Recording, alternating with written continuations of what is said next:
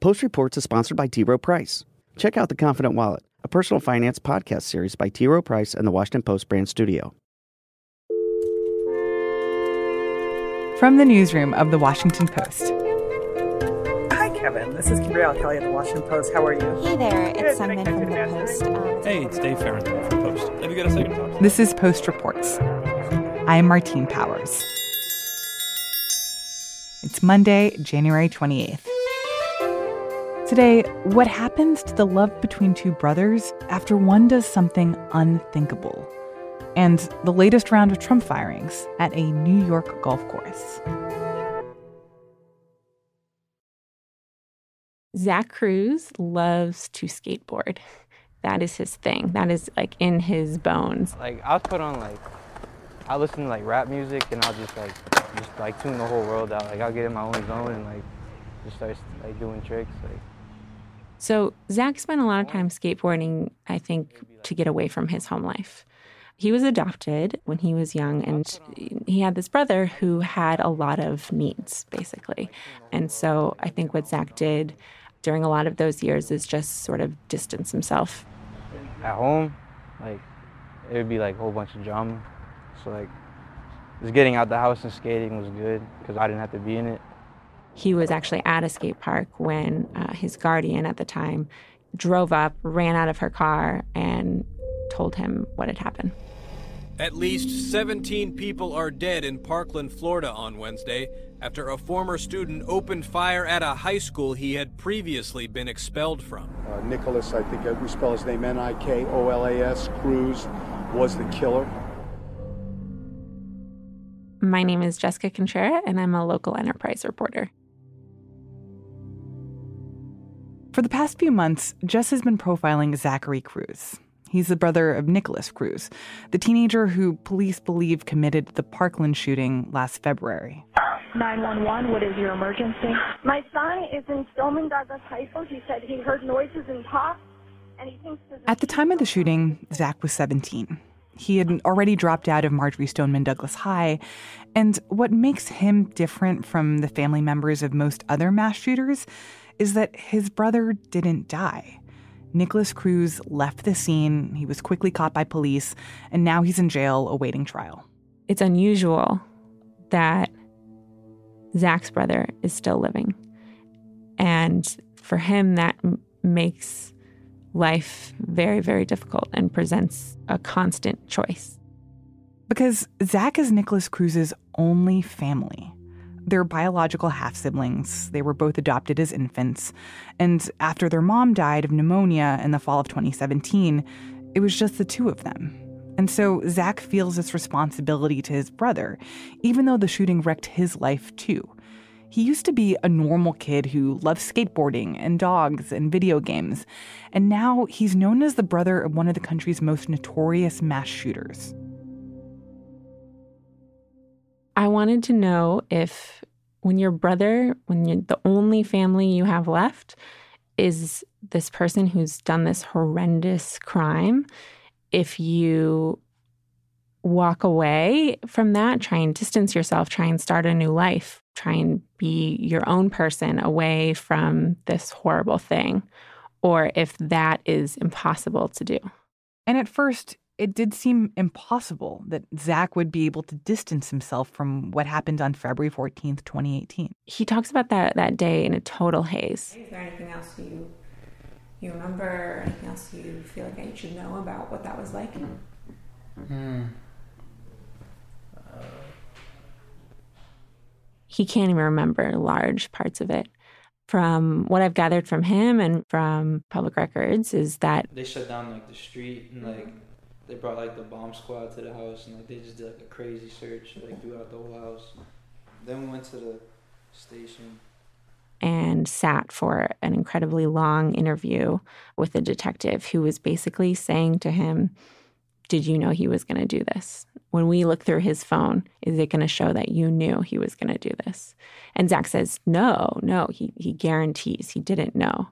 But then he starts to think about all of those warning signs and all of the things that he might have missed and maybe how he should have said something. Nick had always been somewhat socially isolated. He would get really angry when he lost a game of Halo, stabbing seat cushions or punching doors. He was into guns and he'd walk around the house pretending to shoot things. And Nick was clearly having a tough time after their mom died. All that stuff made Zach start to think maybe if he'd been paying more attention, not off skating all the time, he could have put it all together and stopped his brother from doing this. The investigator actually tells him, you know, hindsight's 2020, you can't you can't blame yourself. But it's so clear that Zach's already doing that.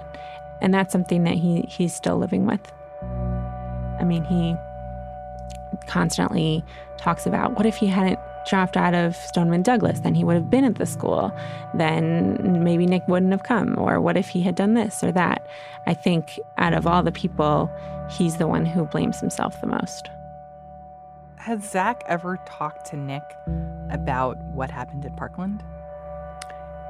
So the only time that Zach confronted his brother about what he did was actually on the night of the shooting. When he was done with his detective interview, they uh, asked me if I wanted to see Nick, and I, I told him I did. And then they brought me in, and I, I talked to him. What do you think mom would think right now? She'll she cry. Would, she would cry. You, you, you're people think you're a monster now.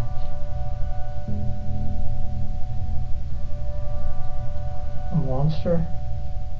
When Zach comes in, he sees he sees Nick, and Nick is wearing a hospital gown, and his hands are handcuffed behind his back because he kept hurting himself.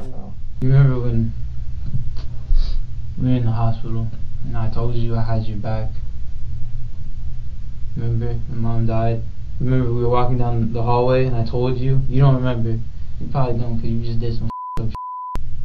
I told you when were walking down the hallway, that's just me and you, and I hide your back. Alright, I know you, you probably feel like you have nobody, but I, I care about you.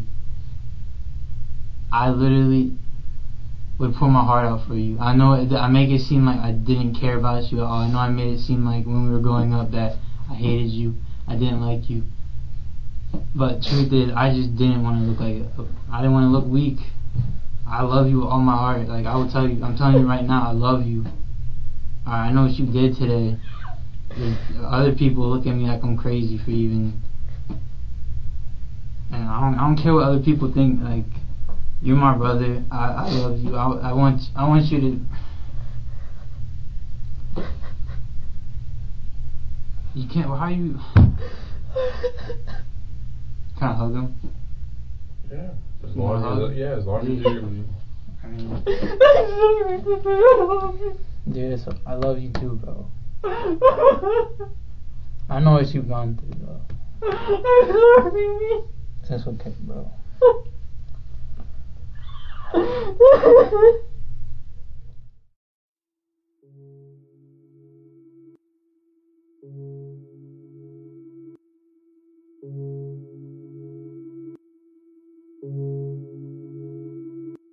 After the shooting, Zach's life changes. He'd already been living with his guardian, but now he's trying to keep a low profile. He's cooped up inside a lot of the time. When he tries to go to the barber, they refuse to cut his hair. Was there anybody around that time who you were leaning on at all? I stayed to myself, like, really.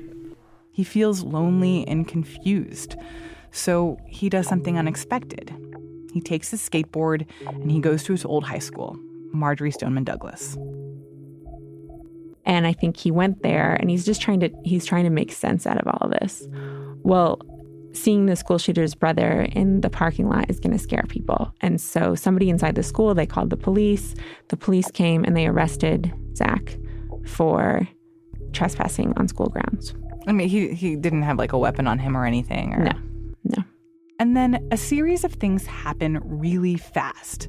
Zach's bail is posted, $25 for a second degree misdemeanor, but he's not released from jail. He goes before a judge the next day, and the judge ups the bond to $500,000 because she. For kid trespassing on a school property with a right, skateboard? Half a million dollars. Because the prosecutor in the case says, you know, Zach's a threat, just like his brother.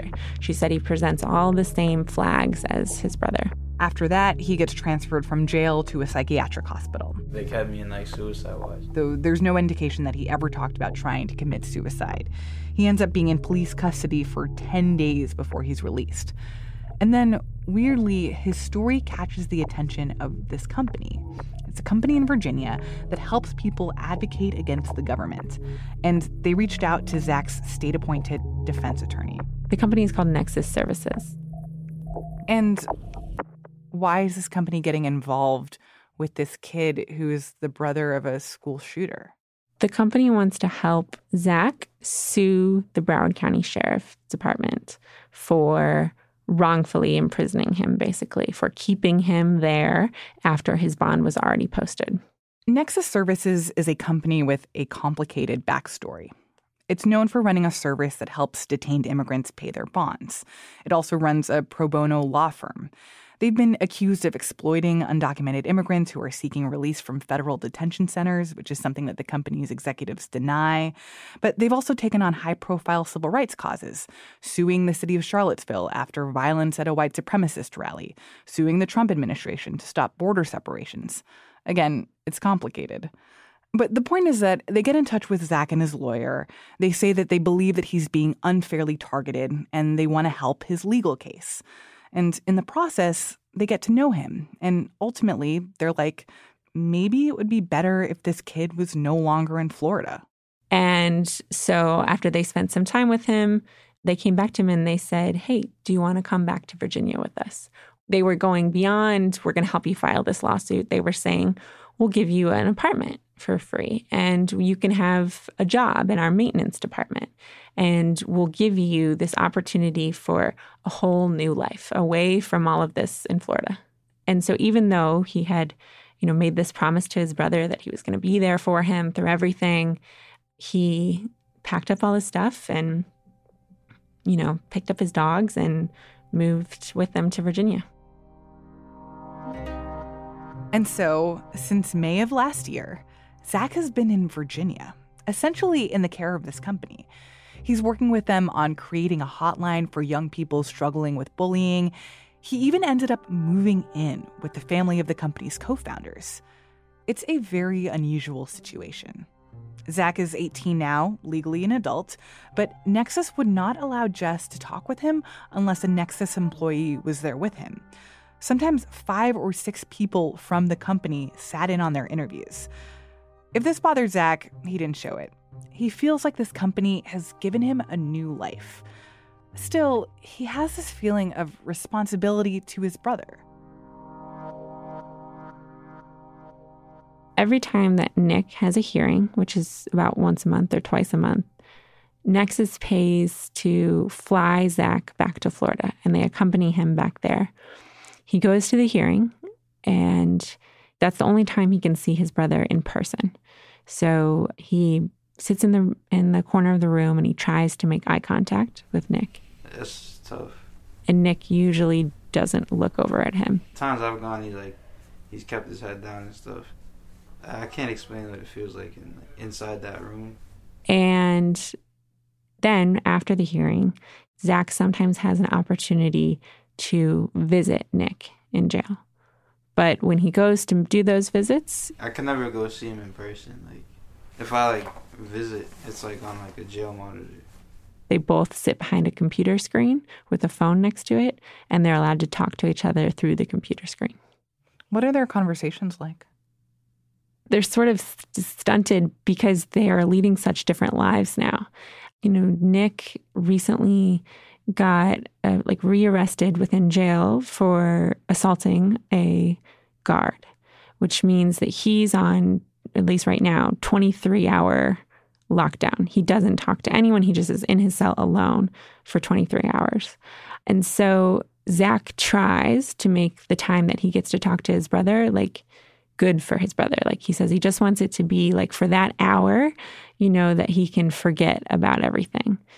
But that's a little hard to do. I mean, Zach will say something like, Oh, yeah, it's like snowing in Virginia, it's really cold. And Nick will say, like, it's really cold in here too. What does Zach think about the fact that the state of Florida is pursuing the, the death penalty for his brother? You know, it's really interesting. I mean, almost every time I brought brought it up, he would sort of shut down. And there was one time where he didn't, and that was after we went to one of Nick's hearings. And you know, you could see sort of all the other people who had come to watch, people who, you know, he thought maybe were victims' families or thought were other students at the school. You see, you know, the judge, you see all these sheriff's deputies and the way that they look at Nick. And it was only after that time that he said he thinks he realizes that his brother doesn't have much time left to live. Does he think that's fair? He he wouldn't say, but I think he acknowledges that it's a reality. I'm I'm like stuck in like like loving him and like also hating him.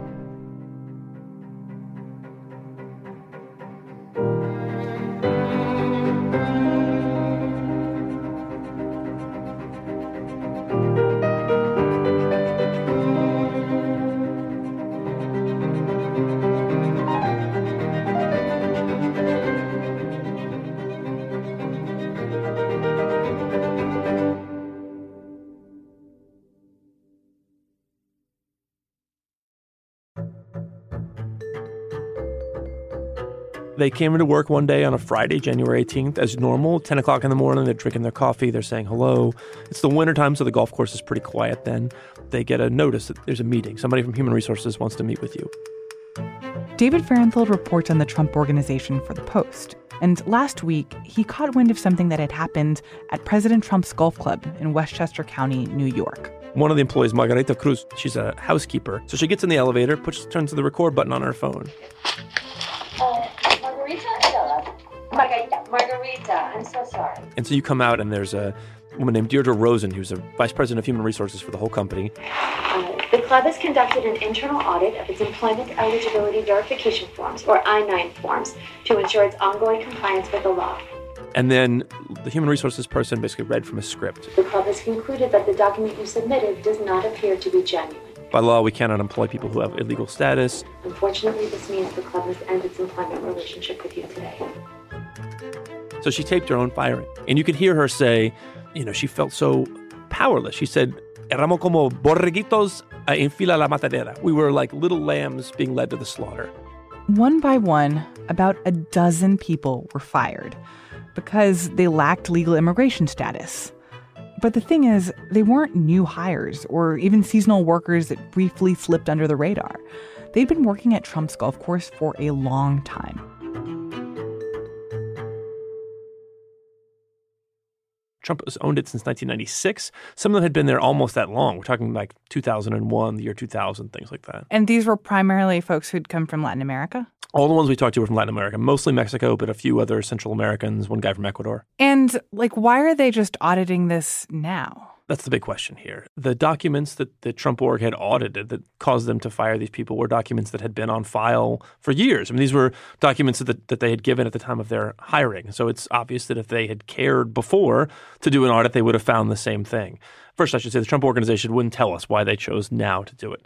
The most obvious answer is that back in December, the New York Times wrote a story about undocumented workers who worked at Bedminster, another Trump golf club.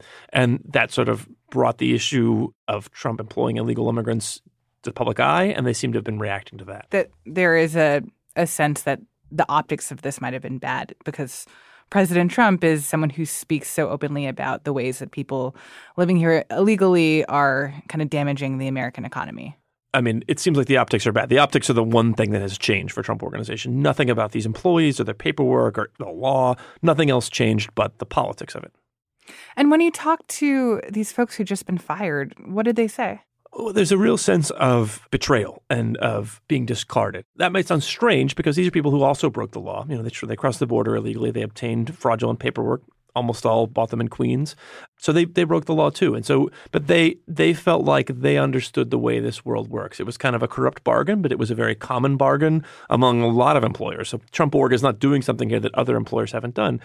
They understood that's how the system worked. That's a system that they lived their lives in. That they allowed them to raise their children in America. And now all of a sudden, the other party in that in that bargain is saying, "Oh, we never knew. This is you know we're shocked by this," and they end up on you know without a job, sort of at, at loose ends.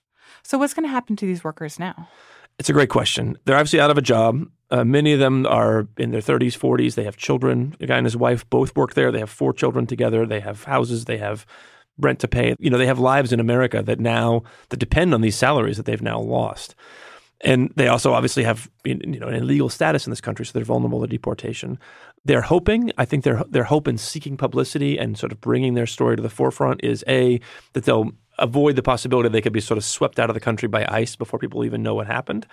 The second thing they're hoping is that they can get there. You know, there are visas, special immigration status for people who are material witnesses in criminal investigations or who are important to an ongoing federal or congressional investigation. I think they're hoping to engender something in Congress or in New York State or New Jersey that will involve them in an investigation so that they actually get a card that says they can stay. Because they're basically hoping that Congress investigates Trump for or, or, the state does, yes, and that, that, they say, well, you know, these people are necessary. Let's keep them in this country and actually give them some paperwork that gives them a legal status. That investigation, as far as I know, does not exist. The lawyer and the and the workers are hoping it will exist, but as far as I know right now, it does not.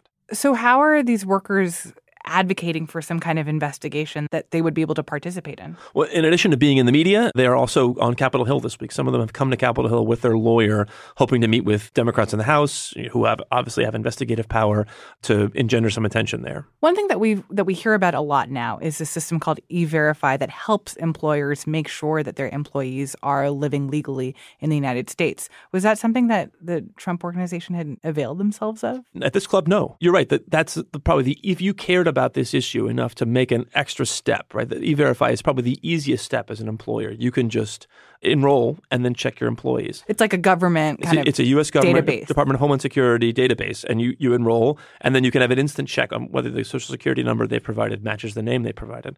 Well, the fact that he had been employing these folks for years, has Trump addressed the fact that that's at odds with, with his political messaging? We asked the White House, they didn't comment. We asked Eric Trump, the president's son who's running his business, what were you doing in the meantime, right? If you if you just audited and found that half of your wintertime staff was all illegal immigrants, what were you doing before? They wouldn't answer. It's an emergency. It's a humanitarian emergency. Absolutely. And we are going to take care of our border. Mm-hmm. It's going to be done. And crime is going to go down throughout our whole country, not just at the border. And the border is the least of it. It's what comes in through the border and permeates throughout the whole country. That's what's striking about this is that Trump has made such a huge issue of a moral issue out of immigration, right? Not only is, you know, it's wrong for these people across the border, but it's wrong to hire them. You know, he says buy American and hire American. So it's it's a moral issue for employers because by hiring lower wage and documented workers, they drive down the wages. They take jobs from legal Americans and they also drive uh, wages down for everybody. And so this is a chance to look into Trump's private conduct. When it was his money at stake, when it was his clubs, did he take even sort of the most readily available step to make sure that he wasn't participating in these, what he thinks are immoral transactions? And the answer is he did not.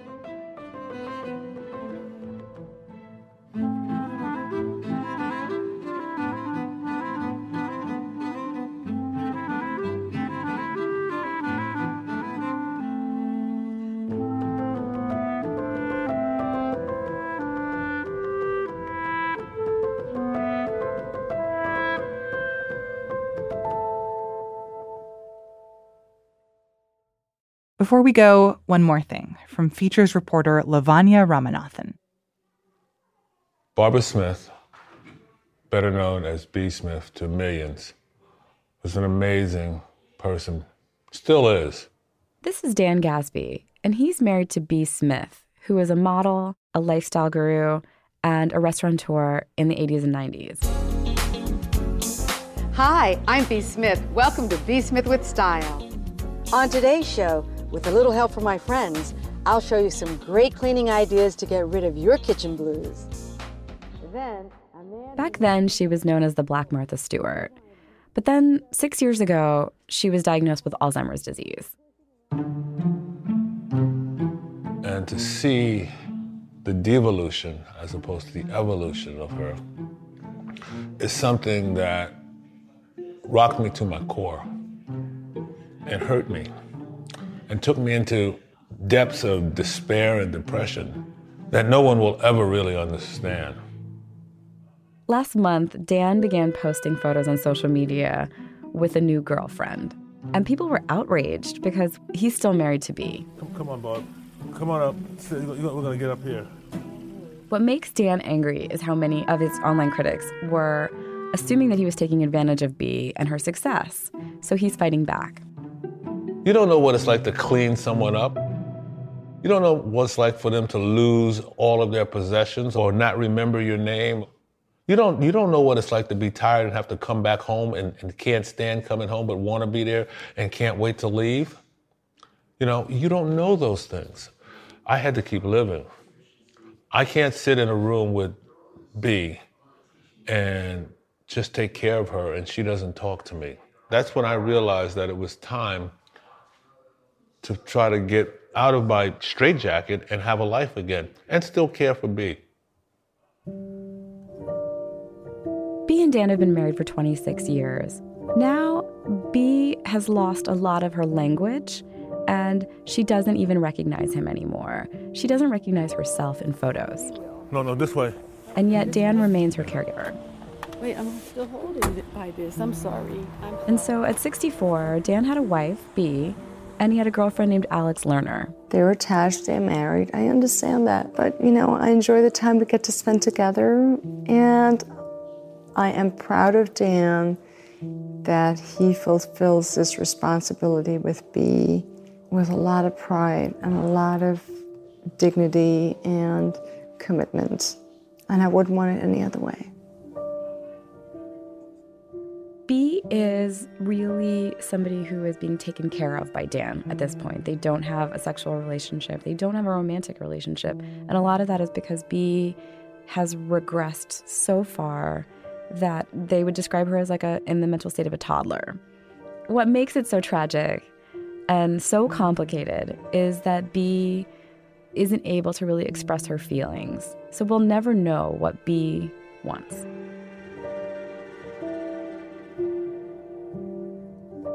Lavanya Ramanathan is a features reporter for The Post. The interviews for the story were conducted by Ashley Joplin.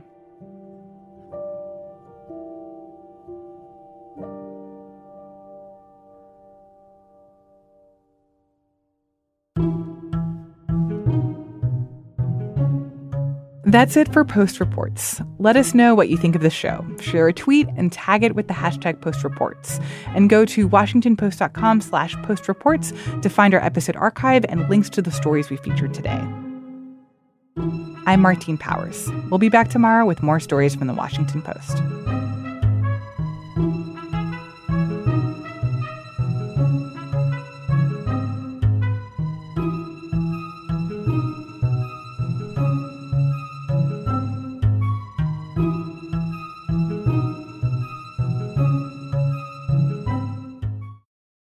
Post Reports is sponsored by T. Rowe Price. Are you looking to learn a thing or two about getting your finances in order, saving, and investing? Check out The Confident Wallet, a personal finance podcast series by T. Rowe Price and the Washington Post brand studio. Find it wherever you get your podcasts.